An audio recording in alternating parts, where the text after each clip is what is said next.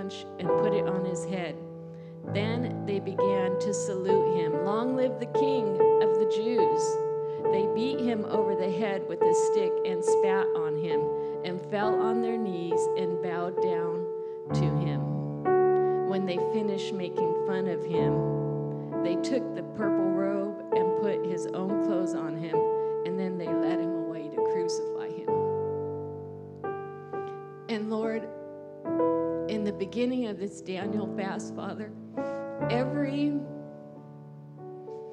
every authority that's in us as your church that is a false authority that's like these Roman soldiers, Lord. I'm impressed that the Roman soldiers are the one that beat him on the head because the head is authority.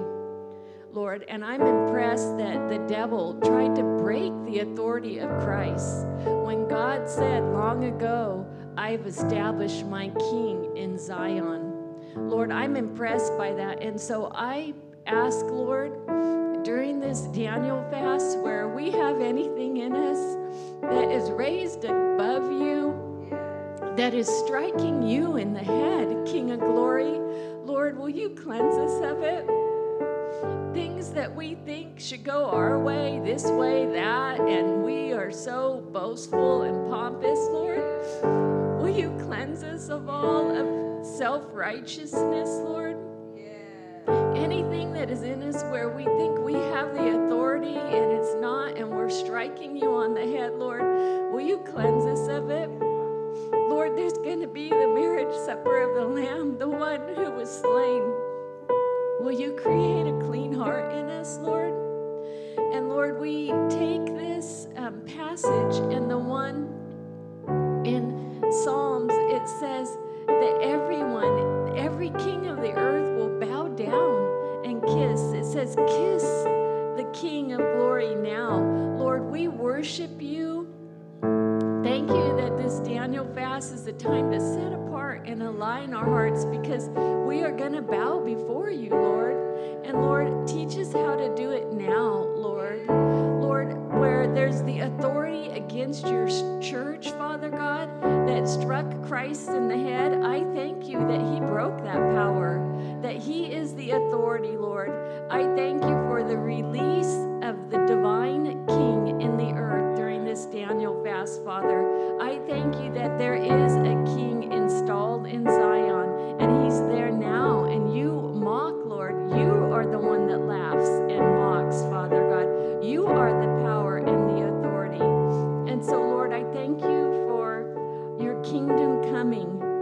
greater than ever before. Religious powers, government powers being broken, the, the powers of every principality and power being broken, Father God, during this time. Jesus, we worship you. You alone are King. We worship you, Lord God, in Jesus' name.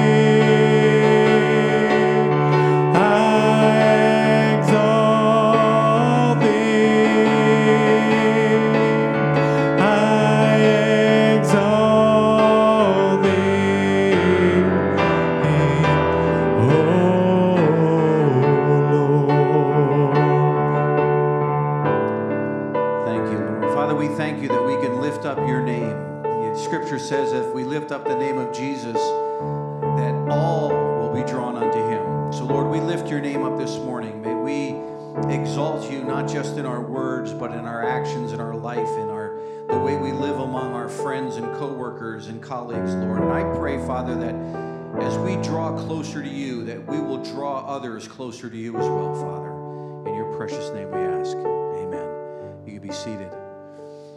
You know, the Lord is so good to us. You know that? It's good to see all your beautiful faces and foreheads and all we have here. You know, uh, we uh, are beginning our Daniel fast, and for those of you that may may not know what a Daniel fast is, it's a time where uh, in Scripture, uh, Daniel, uh, Shadrach, Meshach, and Abednego had dedicated themselves to setting themselves apart for the Lord. And so every January for the last nine years, we've done this. And it's been a time where we just set, a, set aside to the Lord. And it's a, it's a great opportunity at the beginning of a new year to really recommit everything that you have to Him. And so we're glad you're here for that. We'll, I'll share just in a minute about that, but I, I want to welcome you if you're a guest or visitor. Uh, if we don't have your contact information, we'd love to get that. Just fill out the communication card and drop it in the pew or the, uh, in the offering as it'll be coming. Uh, we're still doing our life groups. We're still doing our those things going on. We have lots of opportunities. Our Wednesday night youth is uh, not going to be meeting this week. Uh, they'll be meeting again starting next week. Uh, but uh, this this week we start our Daniel fast. We begin in service today when we have communion at the end of service. And if, uh, if you'd like to grab one of these on the way out, there's some on the podium when you come in, the little stand. This is a, a daily devotional guide. It's got uh, basically a devotional for all 21 days. There's also some other information in here. But let me tell you what not to do on the Daniel fast. Don't concentrate on what you can't eat. Usually, the first year you do this, if you haven't done this, uh, it's like, I can't have this, I can't have this, I can't. It's not about that. It's about dedicating yourself to the Lord and using your time in the first few weeks of the year to really press in to know the Lord.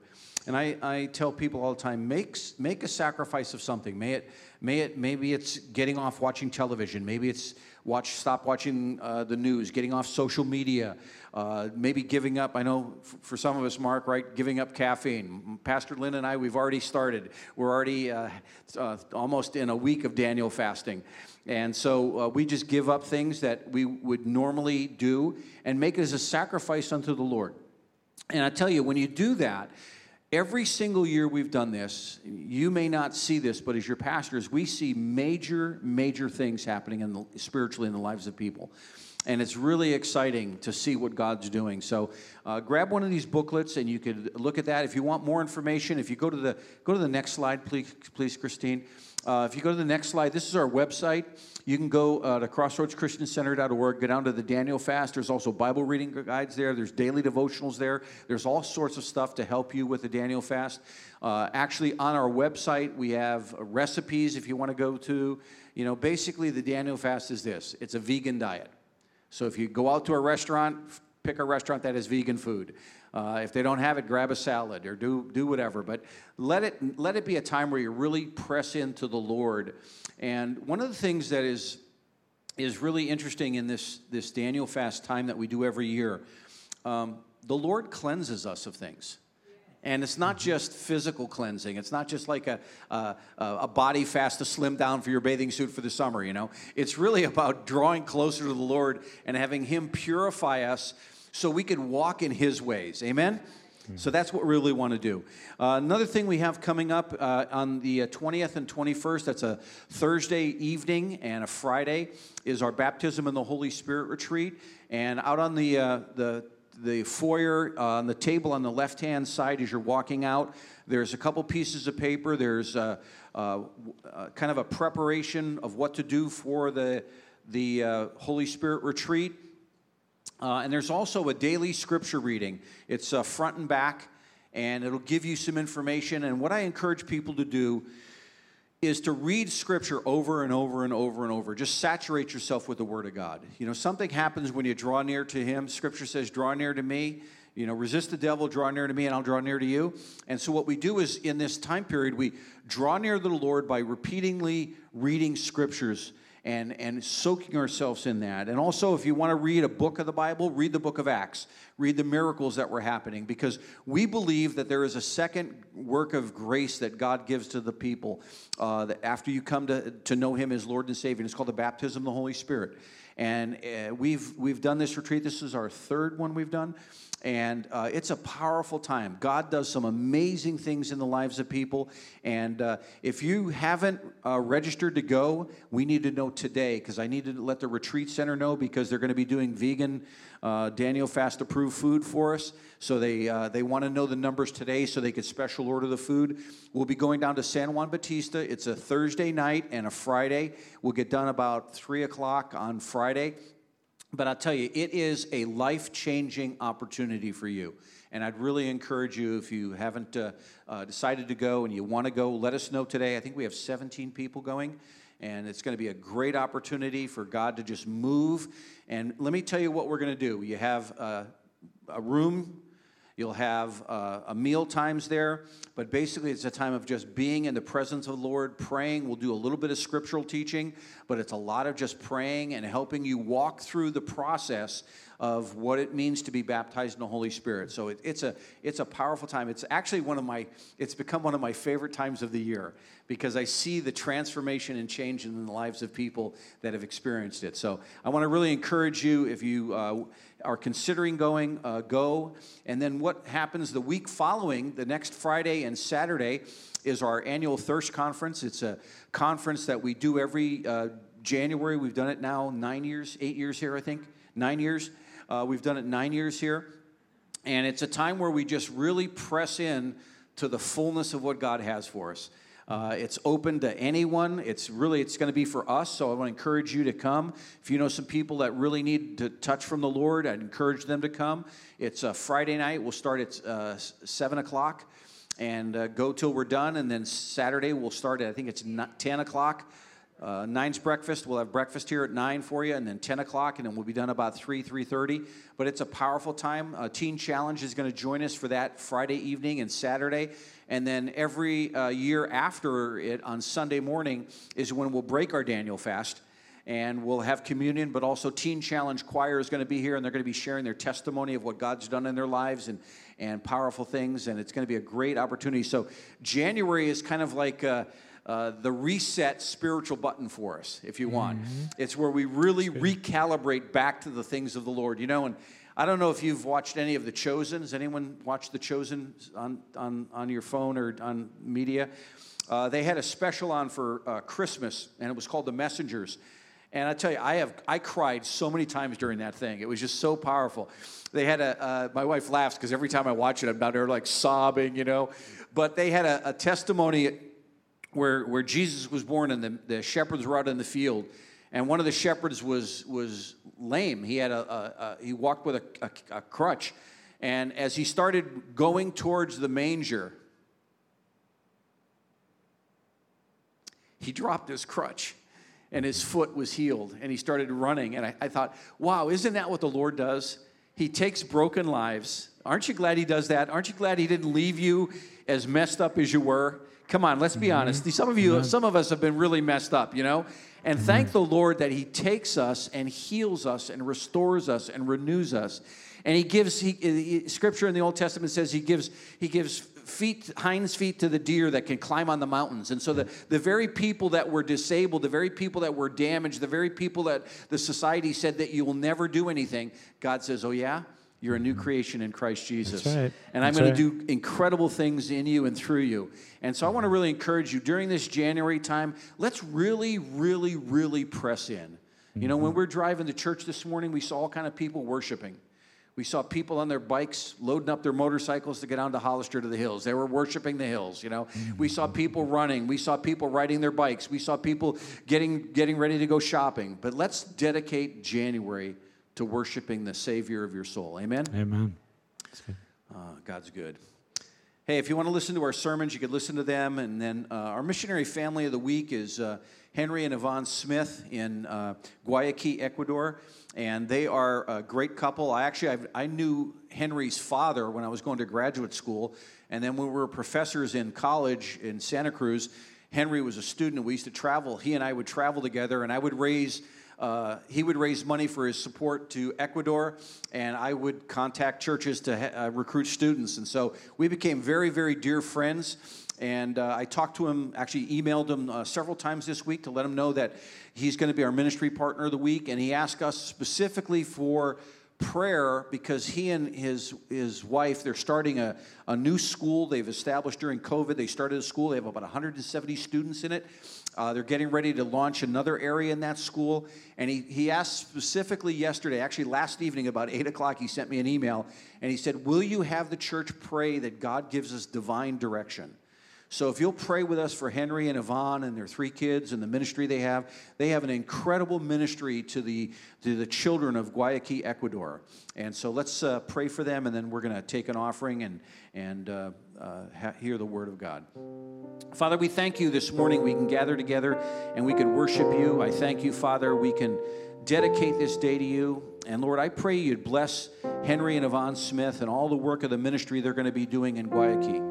I pray, Father, that souls will come to know you. I pray that as they open not just one school, but a new school, that there will be a powerful move of the Holy Spirit in the lives of these young men and women. That God, you will raise up leaders in, in all areas of the, the country, Lord, not just pastors and teachers and evangelists, but Lord, you'd raise up godly businessmen and women, and you'd raise up godly politicians, Lord. You'd raise up godly people in the, the, the military and the law, and Father, in finance, that you would raise up men and women that are based upon the Word of God and that, that that foundation will help them to reach their nation for Christ. And Lord, I pray that you would just bless our offering right now. Father, I pray for each and every person. You would bless whatever they're giving to you, Lord and may you multiply it in incredible ways. May we continue to be a church that is faithful in sowing, not just here in the South Valley in the United States, but globally. And I pray that you would bless each and every person and what they give. Those that are giving much, Lord, bless them. Those that are giving out of out of need, bless them, Lord, and help all of us, Father, to be good stewards and good managers of the resources that you've entrusted to us. So, Father, we dedicate this offering to you, Father, in Christ's name. Amen. God bless you as you give. And he walks with me and he talks with me and he tells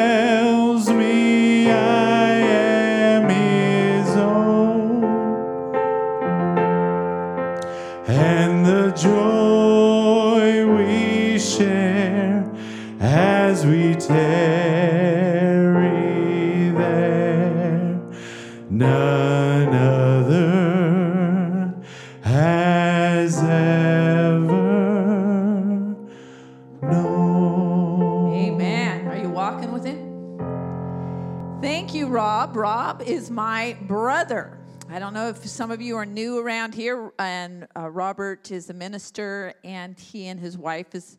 She's back there, Christine. She's actually on my board, Women of the World International Board. She does all the books for Women of the World.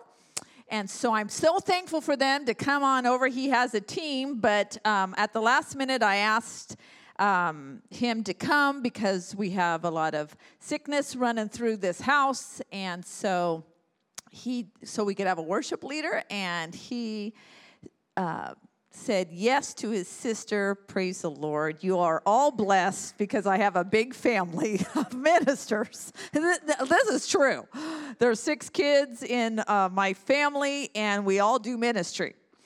And so this house, this house, Crossroads, has been blessed many times, directly or indirectly, because of um, my family and the call of God on their lives and anointing on their lives. So I'm very thankful to you guys, Rob and Chris, for coming down here. Aren't you thankful for that? Amen. Beautiful time with the Lord. We're going to go deeper in the things of the Lord in 2022. We have not arrived. We're not even close, by the way. We're not even close. There is much more that the Lord has for us. And we need to go deeper.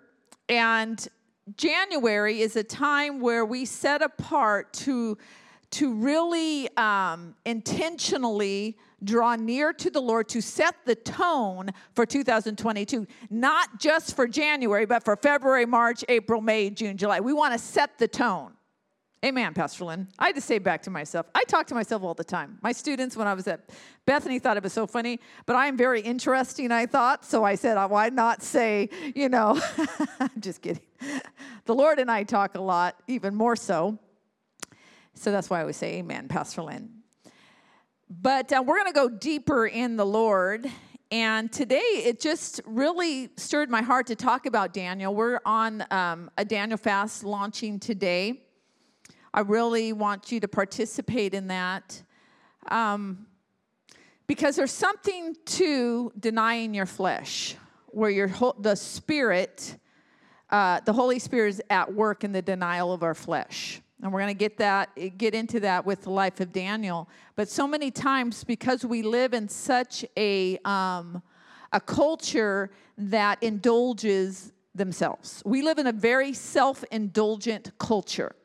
More so than many other cultures on this earth, we live in a very self indulgent culture. We're a very prosperous culture, and we have everything at our fingertips. So, as a result of that, you know, Amazon now, you can get your thing, you can get it the same day. You know, there's all these types of things. But, and there's nothing wrong essentially with that, but what it can develop in us is impatience. It can develop in us covetousness. It can develop in us addiction. It can develop in us um, selfishness. It can develop in us greed. It can develop in us a lot of things that are not of the Lord. And so we have to resolve not to defile ourselves. Okay, that's where we're going to go today because Daniel, the scripture that we're going to, is kind of the theme scripture. And I would say, even in this whole month, is making that intentional decision with the Lord to say, is there things I'm allowing to defile me in my culture, in my world, around me that I have given into, partnered with, committed to that I should not? Maybe even ways of thinking and worldviews that we need that are not in alignment with the things of God. That's uh, that's the facts. Now you may not like the facts and may not feed you the way you like want it to, but the truth is there's many things that are around us in philosophies, ways of thinking, ways of behaving that are not in alignment with the word of God. Just not. And we have to resolve in our culture to say, I will not allow those things to defile me. Today I'm going to talk about the word devotion. People of the kingdom are devoted to God. Now, that word devotion is interesting because it almost sounds old fashioned. It almost sounds old fashioned because devotion doesn't seem in style because we hip hopping around to a lot of different things. And to be devoted means to be steadfast, faithful, have fidelity, loyalty. That's what it means to be devoted. Actually, I like to say, and this wasn't under, I didn't, this isn't Google, and this is what the definition came out. This is my definition. I'm there for you no matter what. That's my definition of devotion. I'm there for you no matter what. I'm there for you, Lord, no matter what. No matter what other people say, no matter what the circumstances, the culture, the crowd, I'm there for you, Lord, no matter what. I'm devoted to you no matter what. You know, I do see devotion in our culture, actually. You know, there's some people who, with their sports team, I'm there for you no matter what. I've seen that in this area. I'm there for you no matter what in their sports team. I mean, I'm there for you more than I'm there for him. It is an ouch, but it's a true ouch. You know what I'm saying?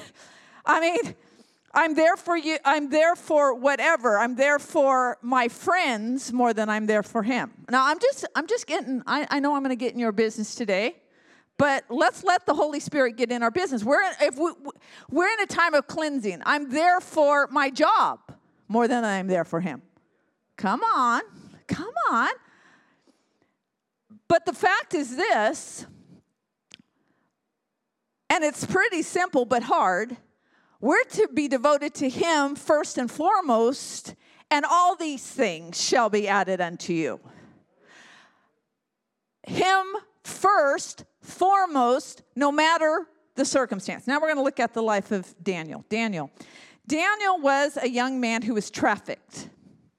See, they, Babylon had taken Israel into captivity, and the dynamic was that among the young men, of Israel, the palace was going to take some of them and develop them into leaders amongst the palace to serve the palace, to serve in Babylon. And Daniel's about 20 years of age when he's taken into the king's court, a young adult, not very old, just about 20, around 20, maybe 19 or 20. And he was going to serve the very people that brought his people into captivity. So, in a sense, he's going to serve the enemy. And he's going to be taught to do a good job in serving the enemy. And as a result, he and some other Israeli boys around him are immersed in the culture of Babylon.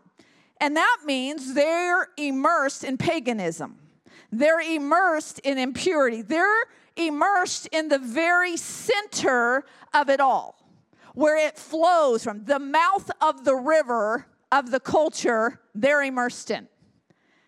This young man at 20 years old, and he's in a difficult place. And what happens right from the beginning is that Daniel is challenged in his inner allegiance to God. Are you going to serve God? Now, he has been thrown into the deep end of the pool as a young adult, and yet, right from the beginning, he is facing challenges whether he's going to serve God. And this is what's interesting because you see something in Daniel's life that tells me a lot about his parents. We see this young man who is unwavering right from the beginning. We see that he is a young man that is devoted to God. He's been taught devotion. You know, the truth is this parents, grandparents, aunts, uncles, spiritual aunts, spiritual moms, whatever you want to p- place yourself in, we're all, as adults, influencers of the next generation. Did you know that you're an influencer of the next generation, whether you are directly parenting someone or you have some sort of authority? Uh, even as an adult, your activity, your attitude, your behavior, your words are influencing the next generation. I see in Daniel that his parents did something right. They actually followed what God had asked them to do. We find that um, Daniel's introduction is in Daniel 1 3 through 5. It says this about his situation. Then the king ordered Ashpenaz, chief of his court officials, to bring into the king's service some of the Israelites from the royal family and the nobility, young men without any physical defect, handsome, showing aptitude for every kind of learning, well informed, quick to understand, and qualified to serve in the king's palace. He was to teach them the language and literature of the Babylonians. Verse 8, Daniel 1 8. But Daniel resolved not to defile himself with the king's rich food or with the wine he drank. Therefore, he asked the chief of the eunuchs to allow him not to defile himself. So you see, right from the beginning, Daniel's standing for the Lord. For, and in, in this context, because of the Israel context, he was going to stay with the laws of God in his personal life. Okay? That's what it meant. He was going to stay with the laws in his personal life. So his parents had taught him that, you know what, Daniel? No matter what, you be devoted to God. No matter what your friends at school do, you be devoted to God. No matter what they're eating or drinking, you be devoted to God. Come on. And you see this in Daniel because he's not with mama and daddy anymore. He's been thrown into the palace of Babylon. And he also has difficult circumstances. Oh, what the pressure he must be under, even being thrown into this circumstance. But yet he is an upright man of God. And Daniel would grow in the Lord, but he would not be influenced or changed by the circumstances around him, but he would become a change agent for that palace. And you will see this if you read the whole book increase over the life of Daniel.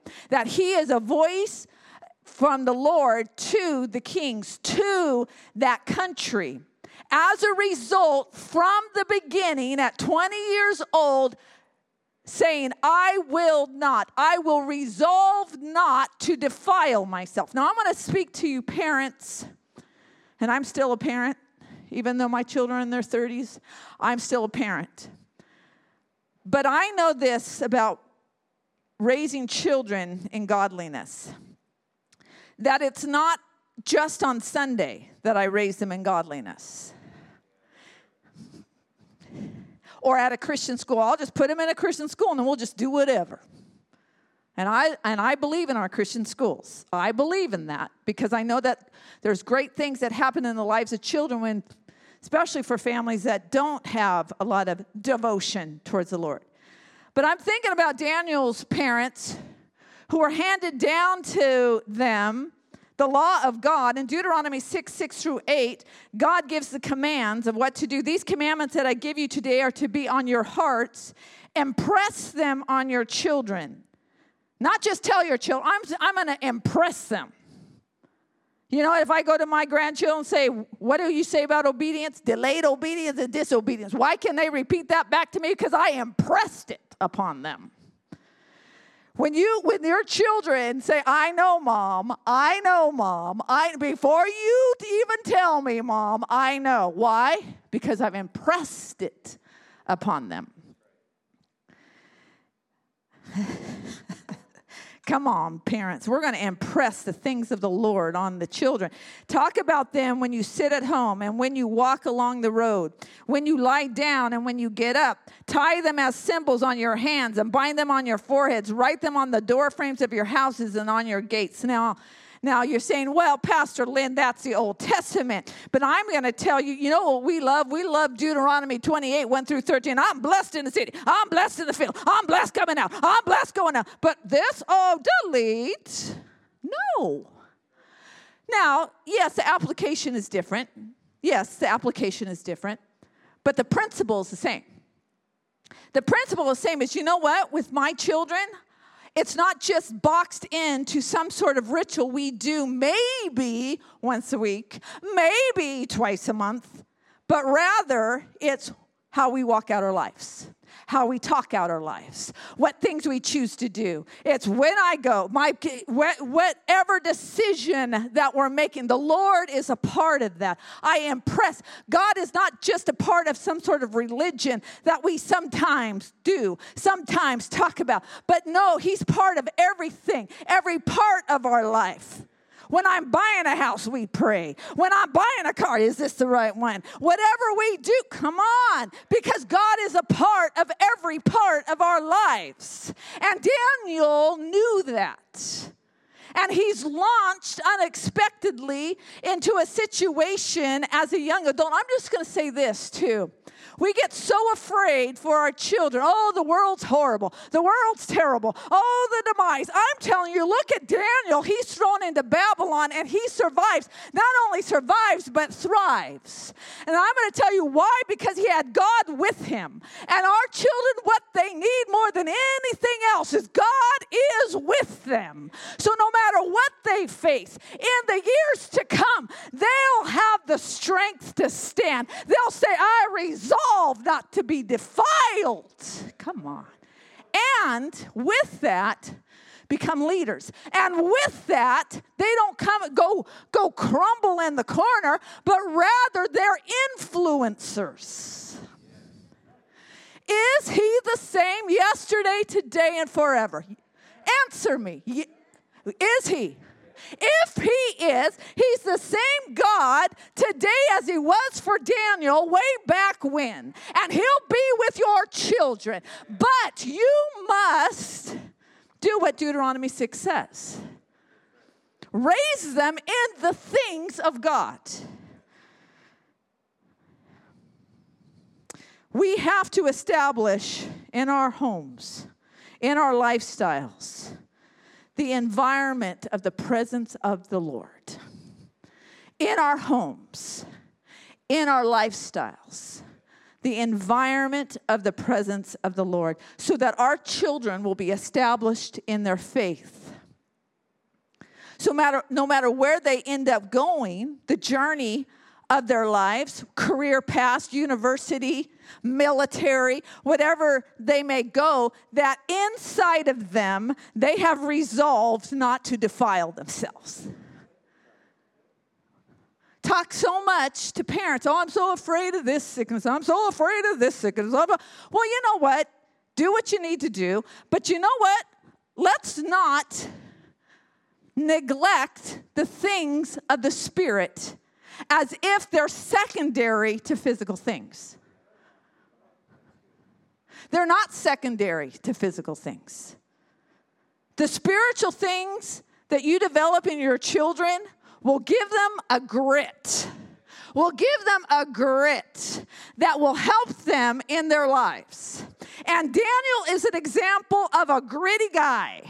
He has a gritty guy because ultimately he says, you know what? Take my life.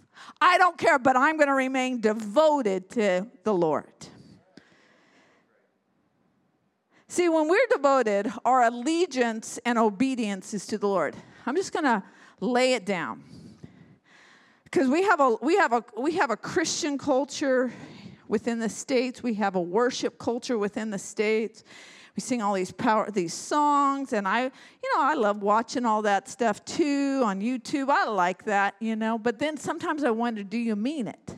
Because ultimately it has to boil down to our allegiance and obedience when we step off the stage when the lights are turned off when i go out into the real world when i'm driving my truck when i'm administrator when I'm d- doing whatever, teaching, when I'm doing real estate, wherever I'm going, in the bank, in construction, wherever I go, it has to boil down my devotion, my allegiance, my obedience is to the Lord.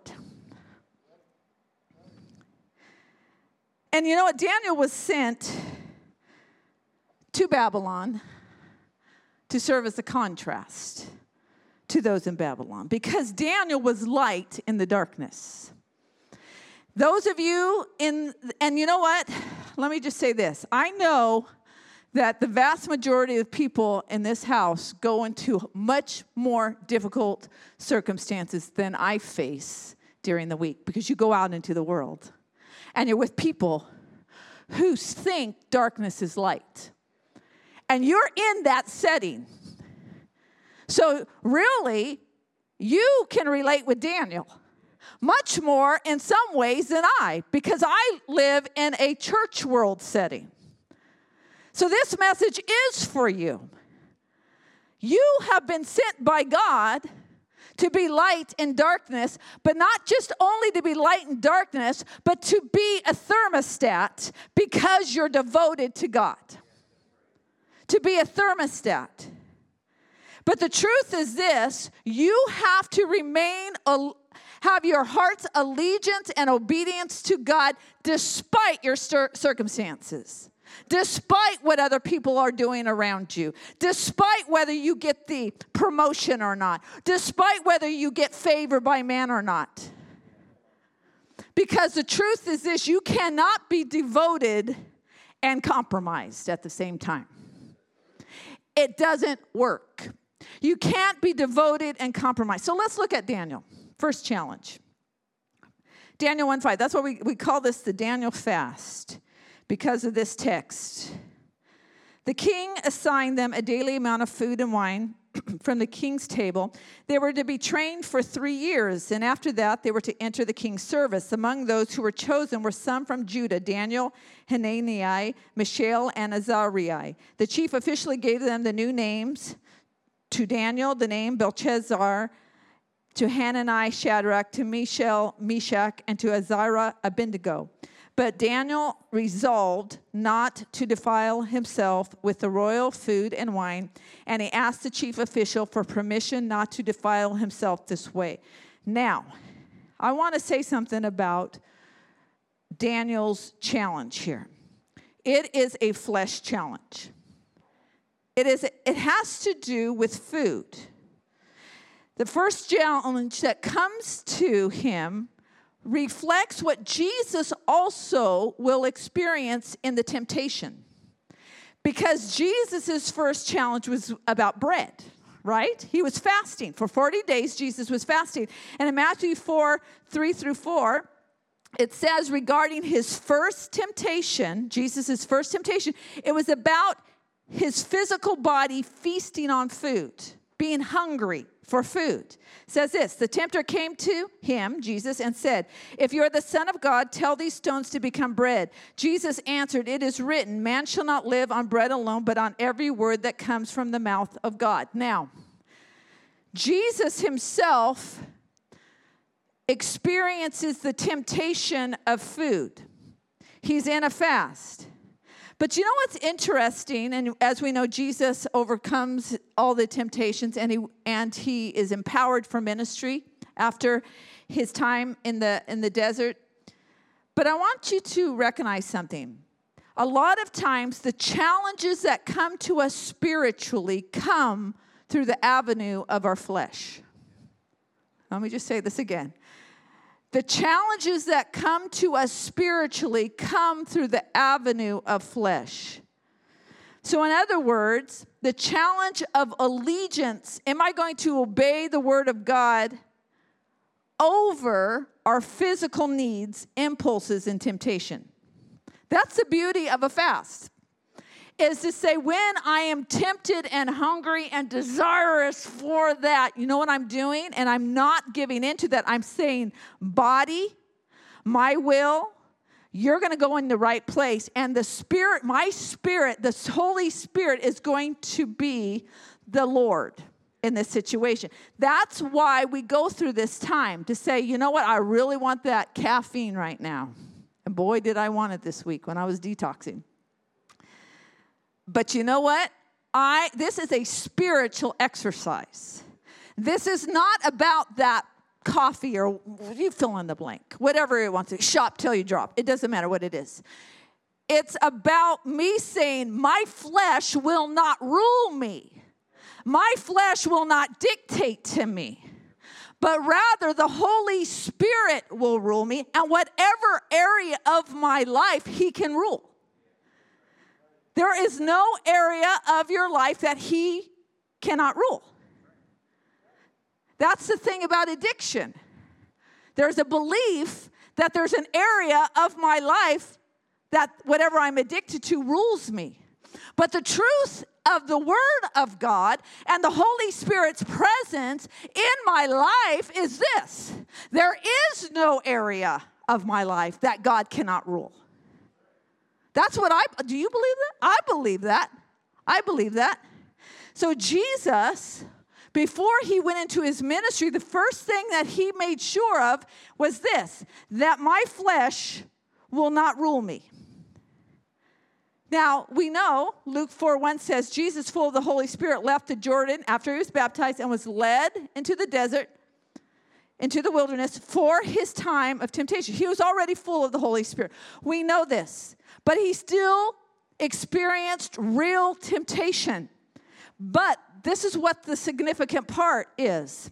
When he left that desert, when he left that 40 days period of time, he left after submit, making sure that every part of him was every part of his manhood was submitted to the Holy Spirit. He left in the power of the Holy Spirit and began to function with signs and wonders following. What am I trying to say here? When we submit our flesh to the Holy Spirit, it increases the power in our lives. Oh, I'm going to say that again. Because people say, oh, I don't, what, Pastor Lynn, why don't I have power? Start submitting your flesh to the Holy Spirit, and you will see an increase of power in your lives. In your prayer, when you pray for other people, you will have the open heaven happening in your life. That's the problem. We just don't want to submit our flesh because it feels good to feed it. Doesn't it feel good to feed it sometimes? Oh, just give me the remote control and a big bucket of kettle chips and a Coca Cola and a bunch of ice cream, and it feels good for the moment. Later, it doesn't feel good. When I get on the scale, it doesn't feel good. When I'm zipping up my pants, it doesn't feel good. When I'm trying to get up in the morning, it doesn't feel good. But in the moment, feeding the flesh feels good. But the truth is this about how we were made. See, we were made in the image of, and likeness of God. Amen? Yes, amen. But what happened was, see, Adam and Eve walked with God. in the cool of the evening prior to the fall, they communed with the Creator, they communed with the Lord. But when the fall came, there was a shift. The shift came from spirit domination to flesh domination. And as a result, now we have to crucify that flesh. That's why Romans 12 says, I've been, well, Romans, Galatians says, I've been crucified with Christ. It's no longer I who live, but Christ lives in me. And Romans 12, 1 and 2 says, I'm a living sacrifice. Why? Because for the Spirit to dominate, I have to make sure that my flesh is in the right place. Daniel does this. He makes sure his, he submits his flesh. And we find that our submission to the Lord is tested through physical things. Our submission to the Lord is tested through physical things. Am I going to indulge myself? Am I going to indulge myself in thinking these thoughts? Come on, I'm going to get real now. I'm going to go over here and think some thoughts. Think some negative thoughts. Think some lustful thoughts.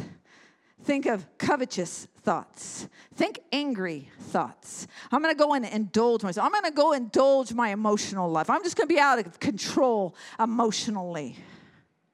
Come on, we're going to get real here. I'm going to throw a fit.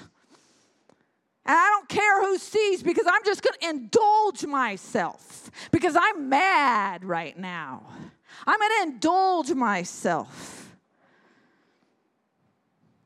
I'm going to indulge my body. See, this is the thing.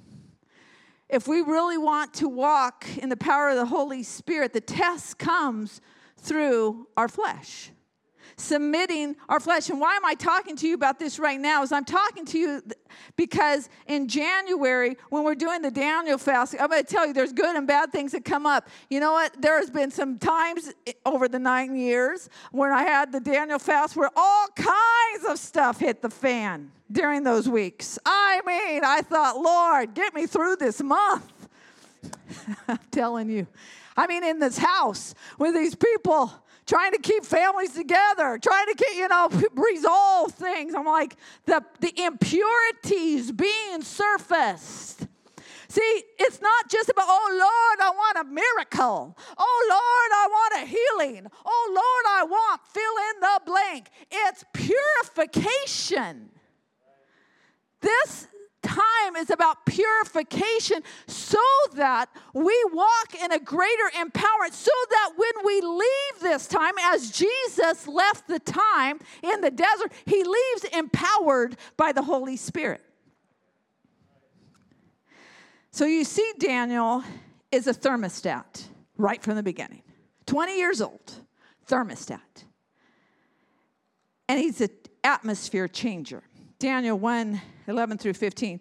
Daniel then said to the guard, whom the chief official had appointed over Daniel, Hanani, Mishael, and Azariah, please test your servants for 10 days. Give us nothing but vegetables to eat and water to drink. Then compare our appearance with that of the young men who eat the royal food and treat your servants in accordance with what you see. So he agreed to this and tested them for 10 days. At the end of the 10 days, they looked healthier and better nourished than any of the young men who ate the royal food. So the guard took away their choice food and the wine they were to drink and gave them vegetables instead. Let me just say this the person who has the greater devotion has the greater commitment. So, for example, you get to, it's like the old joke there's two uh, people in the room, a Christian and a Muslim. Who has the greater devotion? The one with the greater commitment to their God. I've seen it in marriages. Oh, Pastor Lynn, I'm going to marry this person. I know they're not a Christian, but I'm a Christian and I'm devoted to God and I'm going to bring them to the Lord. The person with the greater commitment to their God will be the one who will succeed. But you know what I find with that? It usually doesn't happen. The person who marries the other person, and you find pretty soon that they're not as devoted as they think. I'm just to say check your devotion to the Lord because there's the world can be very devoted to their stuff. How devoted are they compared to how devoted you are to God? Come on. I'm just getting real with you. How devoted are people around you to the philosophies and the things of this world in comparison to how devoted you are to God? Because I'm going to say this it's going to be tested. You're going to be tested in this. Daniel was already tested. Verse 17 says this As a result, God did this for Daniel and these friends. To these four young men, God gave knowledge and understanding of all kinds of literature and learning, and Daniel could understand visions and dreams of all kinds. Verse 17. Why would that verse be there? Why would it be placed there? It's after Daniel resolves not to defile himself. And God gave him supernatural power.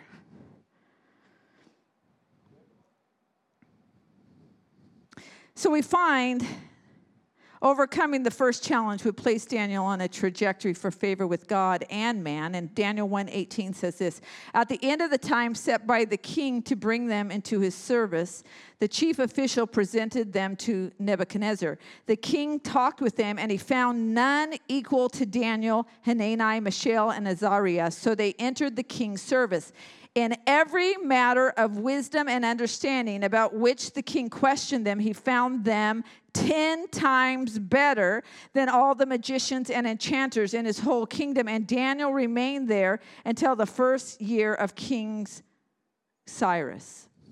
Daniel's devotion was the seedbed that God used for favor.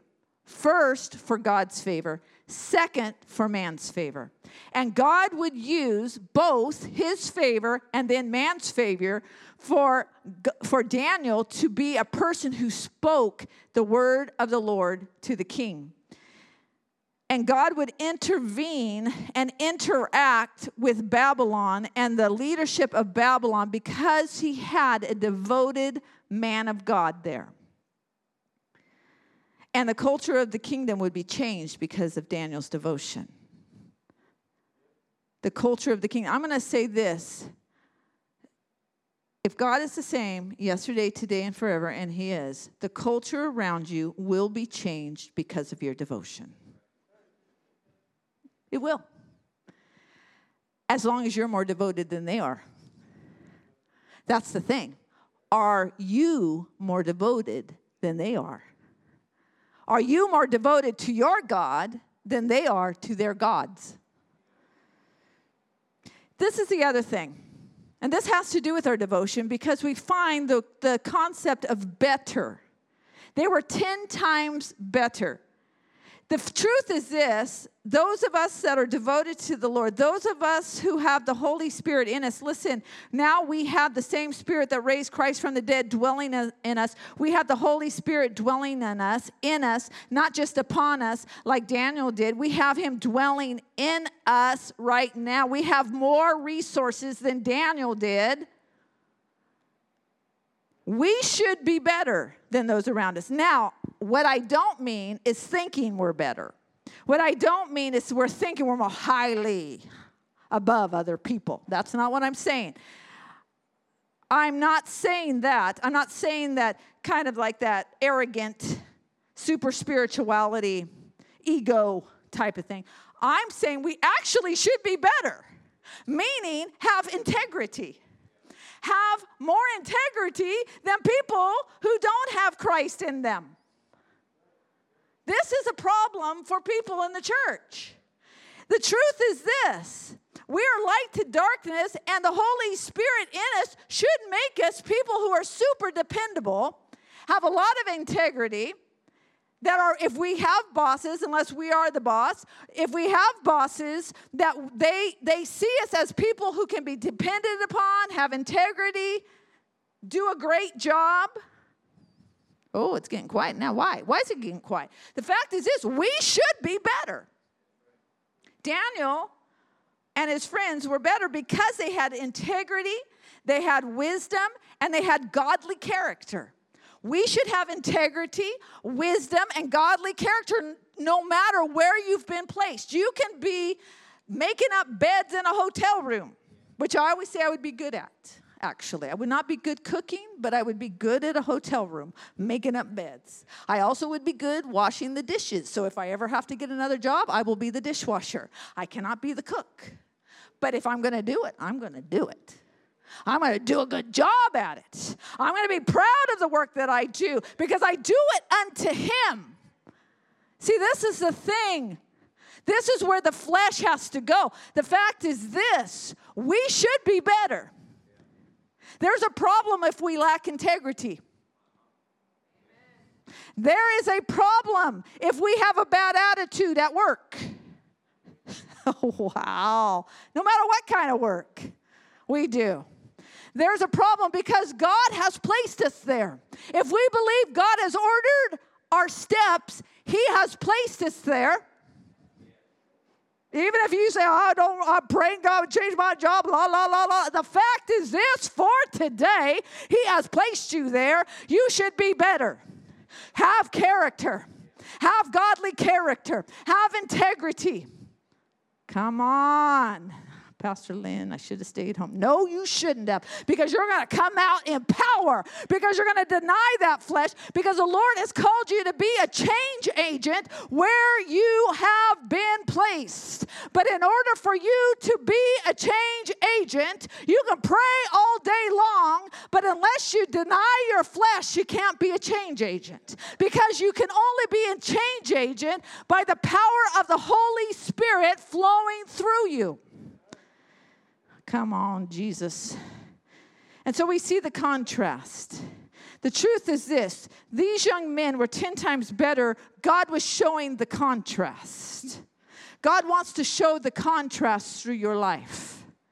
God wants you to be a person of peace when there's trouble around you, when there's storms around you. You don't come in and, and start becoming a thermometer and go, oh, there's a bunch of, bunch of junk going on at work, and I just kind of get dipped back into the gossip, and I get dipped into the worry and scurry and the fears and the anxiety. No, you come in, thermostat here, peace. It's going to work out. Speak kindly to one another, honoring other people respecting them, having integrity. Let's move on. Let's move on, Pastor Lynn. No, we're not going to move on. The fact is this that's what it means to be a change agent. That's the nuts and bolts of it all. That you are a contrast. You are true light coming into darkness. Romans 12, 2 do not conform to the pattern of this world, but be transformed by the renewing of your mind. Oh, Pastor Lynn, what do you know about it? You've been in the church all day long, all your years. But I'm going to say this there's been some years where I actually wasn't. I was in ministry, but I had to also work outside. And I used to be doing PR and specifically recruitment for a university up in Washington. So I had to travel all over to do uh, college fairs, and I, I helped launch a master's degree program there. And so there was a lot of travel, a lot of people I would meet. And I'm going to tell you this when I met somebody who was spirit filled, I could tell. I could tell.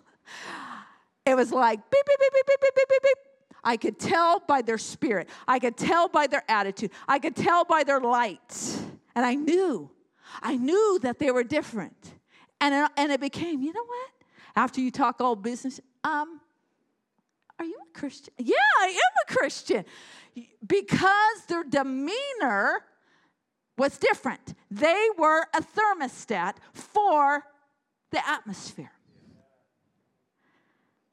Let the contrast. You be a contrast. So we find next another challenge. The second challenge for Daniel. So they had the food challenge, they succeed in that, they're favored, they're promoted. And then there's this challenge where Daniel's not even present. He's not even present at this challenge, but he hears that the king is going to put all the wise men to death. Now, that would include him and his friends, even though he wasn't even there. But they're going to, the king is mad. He's angry at the wise men. Daniel 2 10 through 13, the astrologers answered the king There is no one on earth who can do what the king asks. No king, however great and mighty, has ever asked such a thing of any magician or enchanter or astrologer. What the king asks is too difficult. No one can reveal it to the king except the gods, and they do not live among humans. This made the king so angry and furious that he ordered the execution of all the wise men of Babylon. So the decree was put issued to put the wise men to death, and men were sent to look for Daniel and his friends to put them to death. He wasn't even there. He wasn't even present.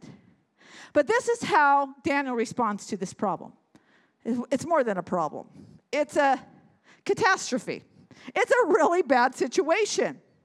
Daniel 2:14 When Arioch the commander of the king's guard had gone out to put to death the wise men of Babylon Daniel spoke to him with two words wisdom and tact. Now let me just say this. They're all going to die. But what does Daniel respond with? Wisdom and tact he asked the king's officer, Why did the king issue such a harsh decree? Arioch then explained the matter to Daniel. At this, Daniel went into the king and asked for time so that he might interpret the dream for him. Let me just say this devoted people, people full of the Holy Spirit, have wisdom and tact. Now, this is a hotbed situation. This is, it can can potentially be a tragic situation. But rather than Daniel getting all upset, he has wisdom and tact. There's two, let me just say this.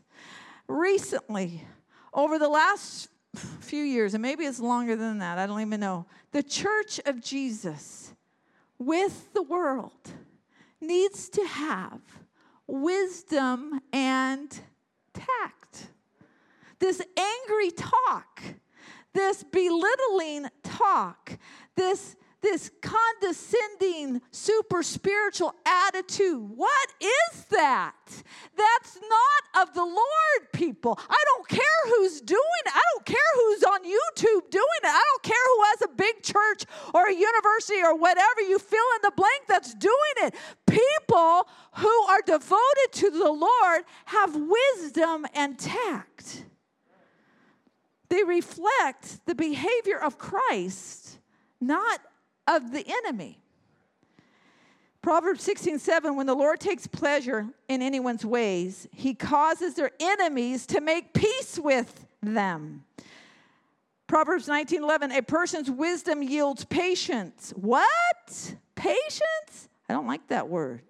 It is to one's glory to overlook an offense. You see Daniel fleshing out the word, that he has wisdom and tact, which reflects his godly character. Let us search ourselves. Do we lack wisdom and tact in our lives, in our personal lives, in where we work? The Lord says we are to have wisdom and tact. So this is what happens. He has submission to the Lord and inquires of the Lord, Daniel 2 17, 19. Then Daniel returned to his house and explained the matter to his friends, Hanani, Mishael, and Azariah. He urged them to plead for mercy from the God of heaven concerning this mystery, so that he and his friends might not be executed, and the rest of the wise men of Babylon. During the night, the mystery was revealed. Verse 20 Then Daniel praised the God of heaven and said, Praise be to the name of God forever and ever. Wisdom and power are his. He changes times and seasons. He disposes kings and raises up others. He gives wisdom to the wise and knowledge to the discerning. Wow. He gives wisdom. You want, you want wisdom? Be wise. And knowledge to the discerning. He reveals deep and hidden things. He knows what lies in darkness, and light dwells with him. I thank and praise you, God of my ancestors. You have given me wisdom and power. You have made known to me what we asked of you. You have made known to us the dream of the king. He worships. Listen, this is a time sensitive thing. And Daniel takes all this time to worship. You're like, okay, we're going to die. Hurry up, Daniel. Get to the king. Interpret, interpret the message.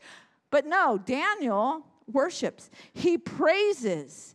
Listen, devoted followers, this is big in our culture.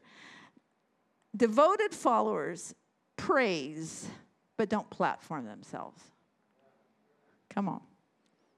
not about you. It's about him. No matter what it is, it's about him. It's about him. And he actually he saves the lives not only of him and his friends, but he saves the lives if we look at the text later, he's saving the lives of his enemies. Because we find later the third challenge is this these guys that he just saved their lives, they're jealous of him. They're so jealous they want to put him down. And we find this story in Daniel chapter 6, verse 1. Because the enemy is jealous of devoted people. Why is the enemy jealous of devoted people? Because they're powerful. Why is the enemy jealous of devoted people? Because they're thermostats, they're change agents for for culture. They are influencers. So, you know what? I want you to know the enemy is jealous of you, but your God is greater. The enemy is jealous of you because you have the power in you that he wished he had. If you just walk away with that, that's good. You have greater power in you because you have Holy Spirit power. You have the creator of the universe, King of kings, Lord of lords. His power dwells in you. The enemy is jealous of you. The enemy was jealous of Daniel. Daniel 6, 1 through 5. It pleased Darius to appoint 120 satraps to rule throughout the kingdom, with three administrators over them, one of whom was Daniel. The satraps were made accountable to to them so that the king might not suffer loss. Now, Daniel so distinguished himself among the administrators and the satraps by his exceptional qualities that the king planned to set him over the whole kingdom. At this, the administrators and the satraps tried to find grounds for charges against Daniel in his conduct of government affairs, but they were unable to do so. They could find no corruption in him because he was trustworthy and neither corrupt nor negligent. Integrity. Finally, these men said, We will never find any basis for charges against this man Daniel unless it has something to do with the law of his God. And what ends up happening is that they set up a plan. Verse 6 so these administrators and satraps went as a group to the king and said, May King Darius live forever. Pride, pride, arrogance. The royal administrators, prefects, satraps, advisors, and governors have all agreed that the king should issue an edict and enforce the decree that anyone who prays to any god or human being during the next 30 days, except to you, your majesty, shall be thrown into the lion's den. Now, your majesty issued the decree and put it in writing so that it cannot be altered in accordance with the law of the Medes and Persians, which cannot be repealed. So King Darius put the decree in writing. They appealed to his ego and he did it to his pride and he did it. And this is a specific attack on daniel. I'm going to say you will have specific attacks on you. It's not just your imagination. You will have people that the enemy is using to be jealous of you. But i'm going to say remain devoted to the Lord. Your weapons of your warfare are not carnal, but they are mighty for the pulling down of strongholds. You can trust the Lord in your situation. This is a word for some of you that there's some things that may be trying to pull you to battle it in the way of the world, but the Lord says, Trust me, I got your back. Come on. And Daniel's response is prayer, steadfastness, heart allegiance obedience to God, I just was thinking about this. Here's this young man, probably by now in his 30s, and he's done all of this still in this palace.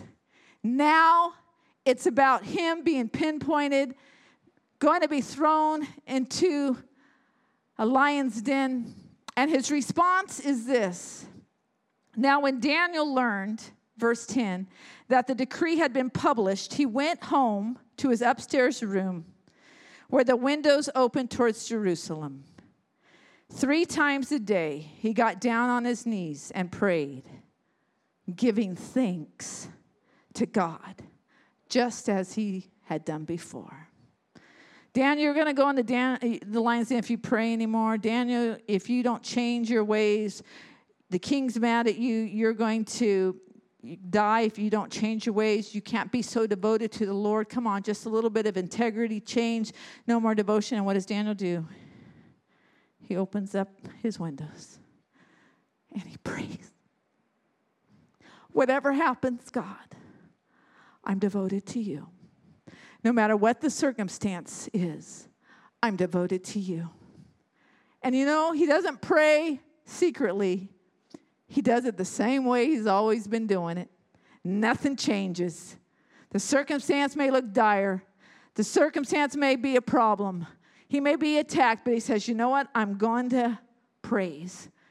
He doesn't say, Oh God, oh God, oh God, help me. No, I give thanks to you, Lord. I'm unmoved. I'm unmoved because I'm the thermostat, I'm not a thermometer. They're trying to make me a thermometer, but I'm the thermostat. See, even with the promotions that Daniel has, see, this is the thing this guy is successful. I can't wait to meet him in heaven. This guy has it going on as far as success goes, career success, so to speak, even. But with the favor of man, he never betrays God. He always is devoted to the Lord. He's willing to sacrifice the favor, the position, no matter what, because he says, you know what? I'm devoted to the Lord. I'm unmoved. I'm unmoved. I'm going to ask you this because a lot of times, and I've seen this happen in lives of people, but are you moved by the promotion, success, or the favor of man? Does those things cause you to step away from your devotion with the Lord? Come on. You know what? God can give us those things. And at first, we start on that pathway of, oh, yeah, you know, God's done this. And pretty soon, in order to maintain those things, to keep that job, to keep that promotion, to keep that money, we start to move away from devotion with God. Daniel doesn't do it. He says, you know what? Take it. If my life can be taken because I am devoted to God, the circumstances are not going to change my devotion to God.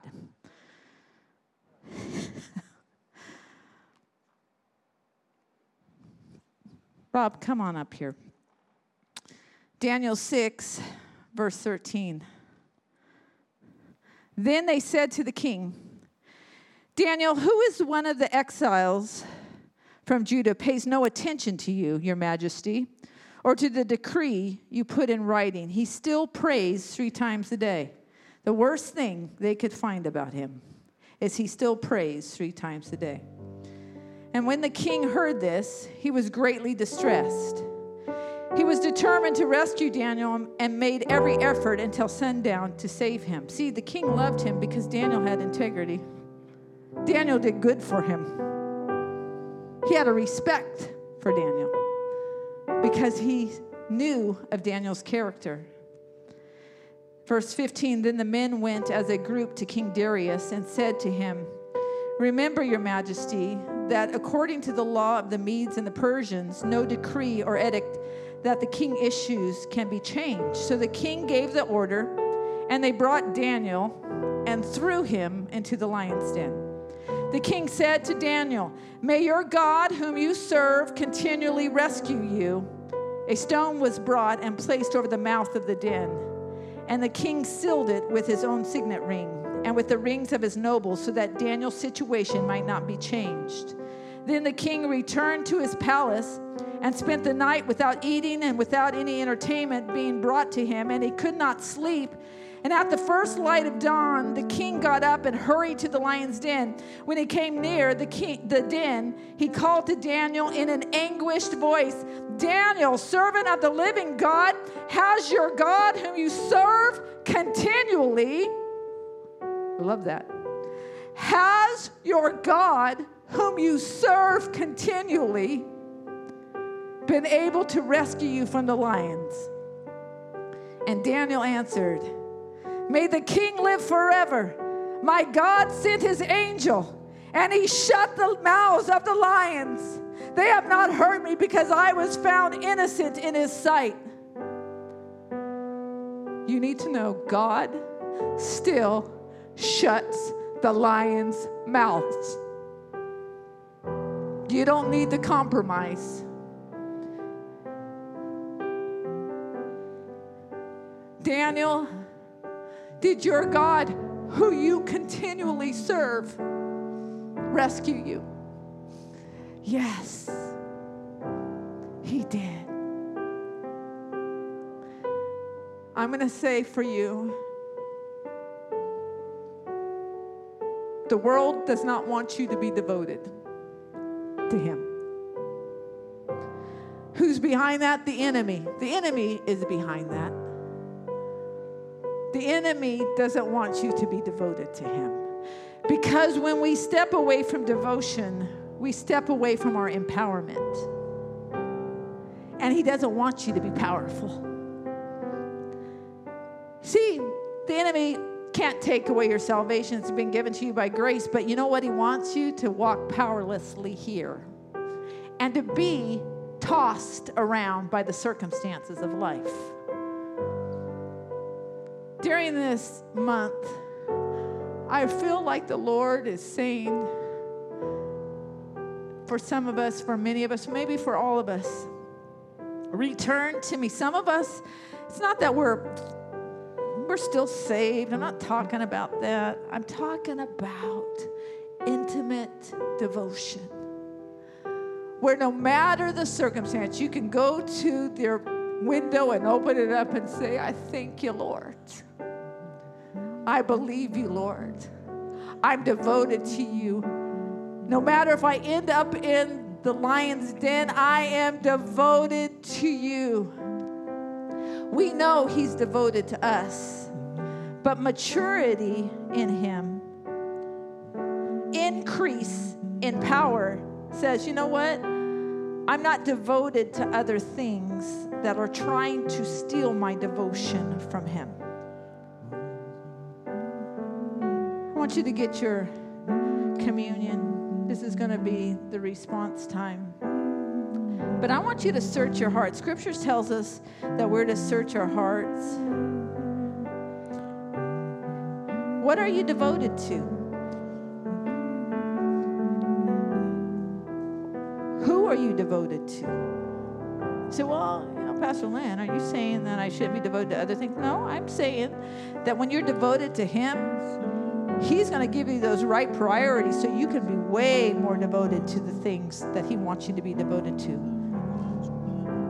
In your marriage, with your children, with being a great employee, with integrity and godly character. But we have to be willing to change. See, remember, this started, the first challenge was not the lion's den. The first challenge was I will resolve not to defile myself. Do you hear me? The first challenge was not the lion's den. The first challenge was I will resolve not to defile myself. I will sacrifice the things of my flesh, the things that battle for me to indulge those things rather than to be devoted to the Lord. I want you to take time, reflect. Pastor Dave is going to come up and and do the, the communion time with us. But take time right now and reflect upon the word.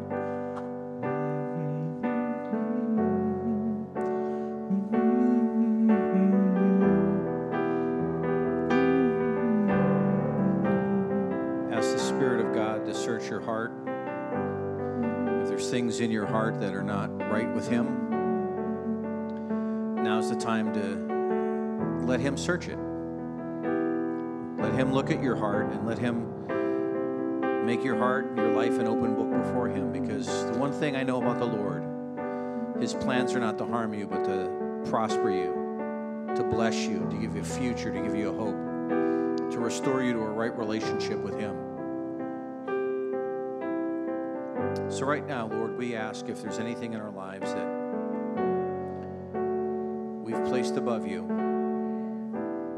that we, you would forgive us for that. We confess that as sin. And we ask, Lord, that you would help us to be the men and women of God that you've called us and created us to be. Let us not be sidetracked by the plans of the enemy to make us weak. But Lord, let us be empowered by your Spirit to do all things for your honor and your glory. And Lord, we just confess that to you this morning, and we ask and pray that you would make us strong, mighty men and women of faith.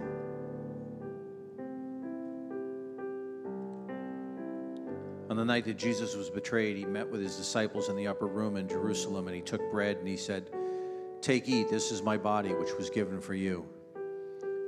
A sinless, spotless, perfect human being that was God in flesh and dwelt among us. He said that this bread represents his body, which was broken for us. And this morning, we want to just acknowledge that. That, Lord, we take this emblem that represents your body, which was broken to restore us to a right relationship with God, to be in a right understanding of who we are as men and women of faith. And Lord, we honor you by partaking. Shall we partake?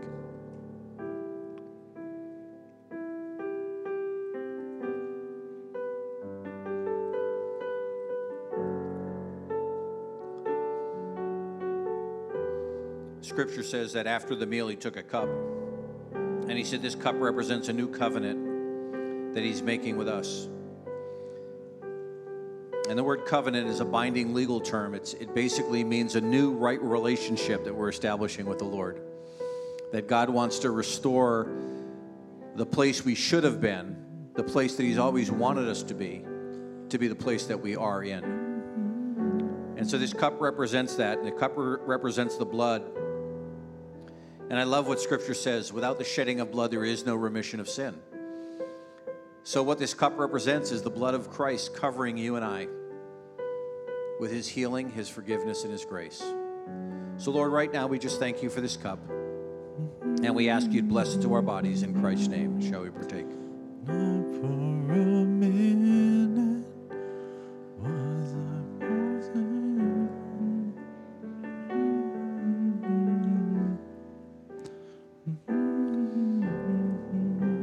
We thank you for your goodness and grace to us as your sons and daughters. We thank you that, God, we can walk in the assurance from your word that if we acknowledge you, you will make our pathway straight. If we surrender to you, God, you will just transform us as men and women of faith. And I pray right now for each and every one of us that, Lord, this would be a, a wiping clean of the slate, that we could just walk before you and in a newness like we've never had before. I pray that this, this year, as we begin this Daniel fast, that it'll be a time of in, intense, incredible spiritual transformation of our lives. I pray that some of the sins that, as Scripture says, so easily beset us would be just wiped away. There'd be a cleansing, Lord. There'd be a, a, a purification in our lives. And Lord, I pray that we would not be afraid of things that are brought to the surface during this time. But we see this, Lord, as your hand upon us, as, as your son and your daughter of the Heavenly Father that just wants to get us back into right relationship with you. And so, Lord, I pray for boldness. I pray for courage. I pray for a spiritual tenacity and grit like Daniel had.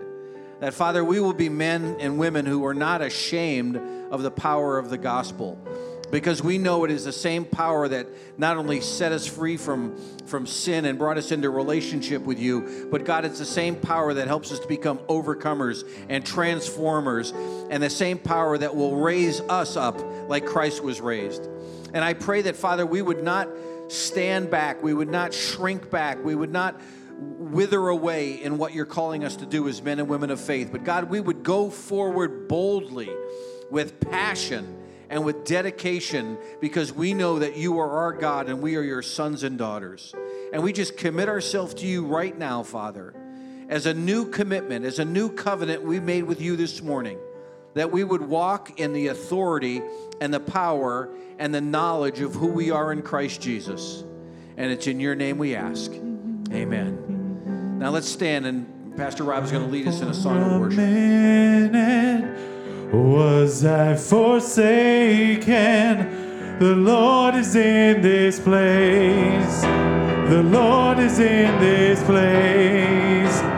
Come, Holy Spirit, dry bones awaken. The Lord is in this place.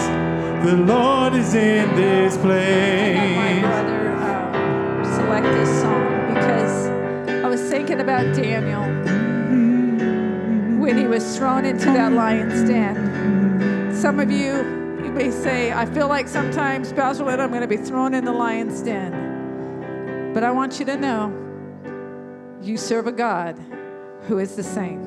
And not for a minute, he's going to forsake you. Not for even a millisecond, he's going to forsake you just thinking about Daniel there for the night with some really oversized teddy bears. Not for a minute. Was I forsaken? The Lord is in this place. The Lord is in this place. Come. Holy Spirit. The dry bones awaken. The Lord is in this place. The Lord is in this place. Not for a minute was I forsaken. The Lord is in this place. The Lord is in this place. Come, Holy Spirit, dry bones awaken.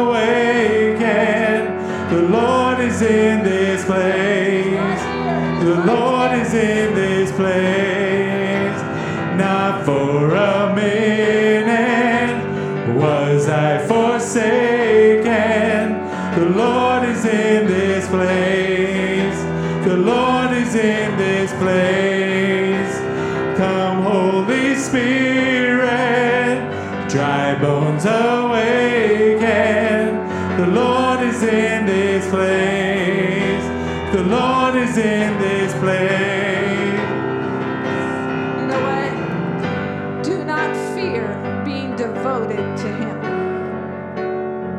Break off the spirit of fear over anyone that is afraid to what it will cost them to be devoted to the Lord.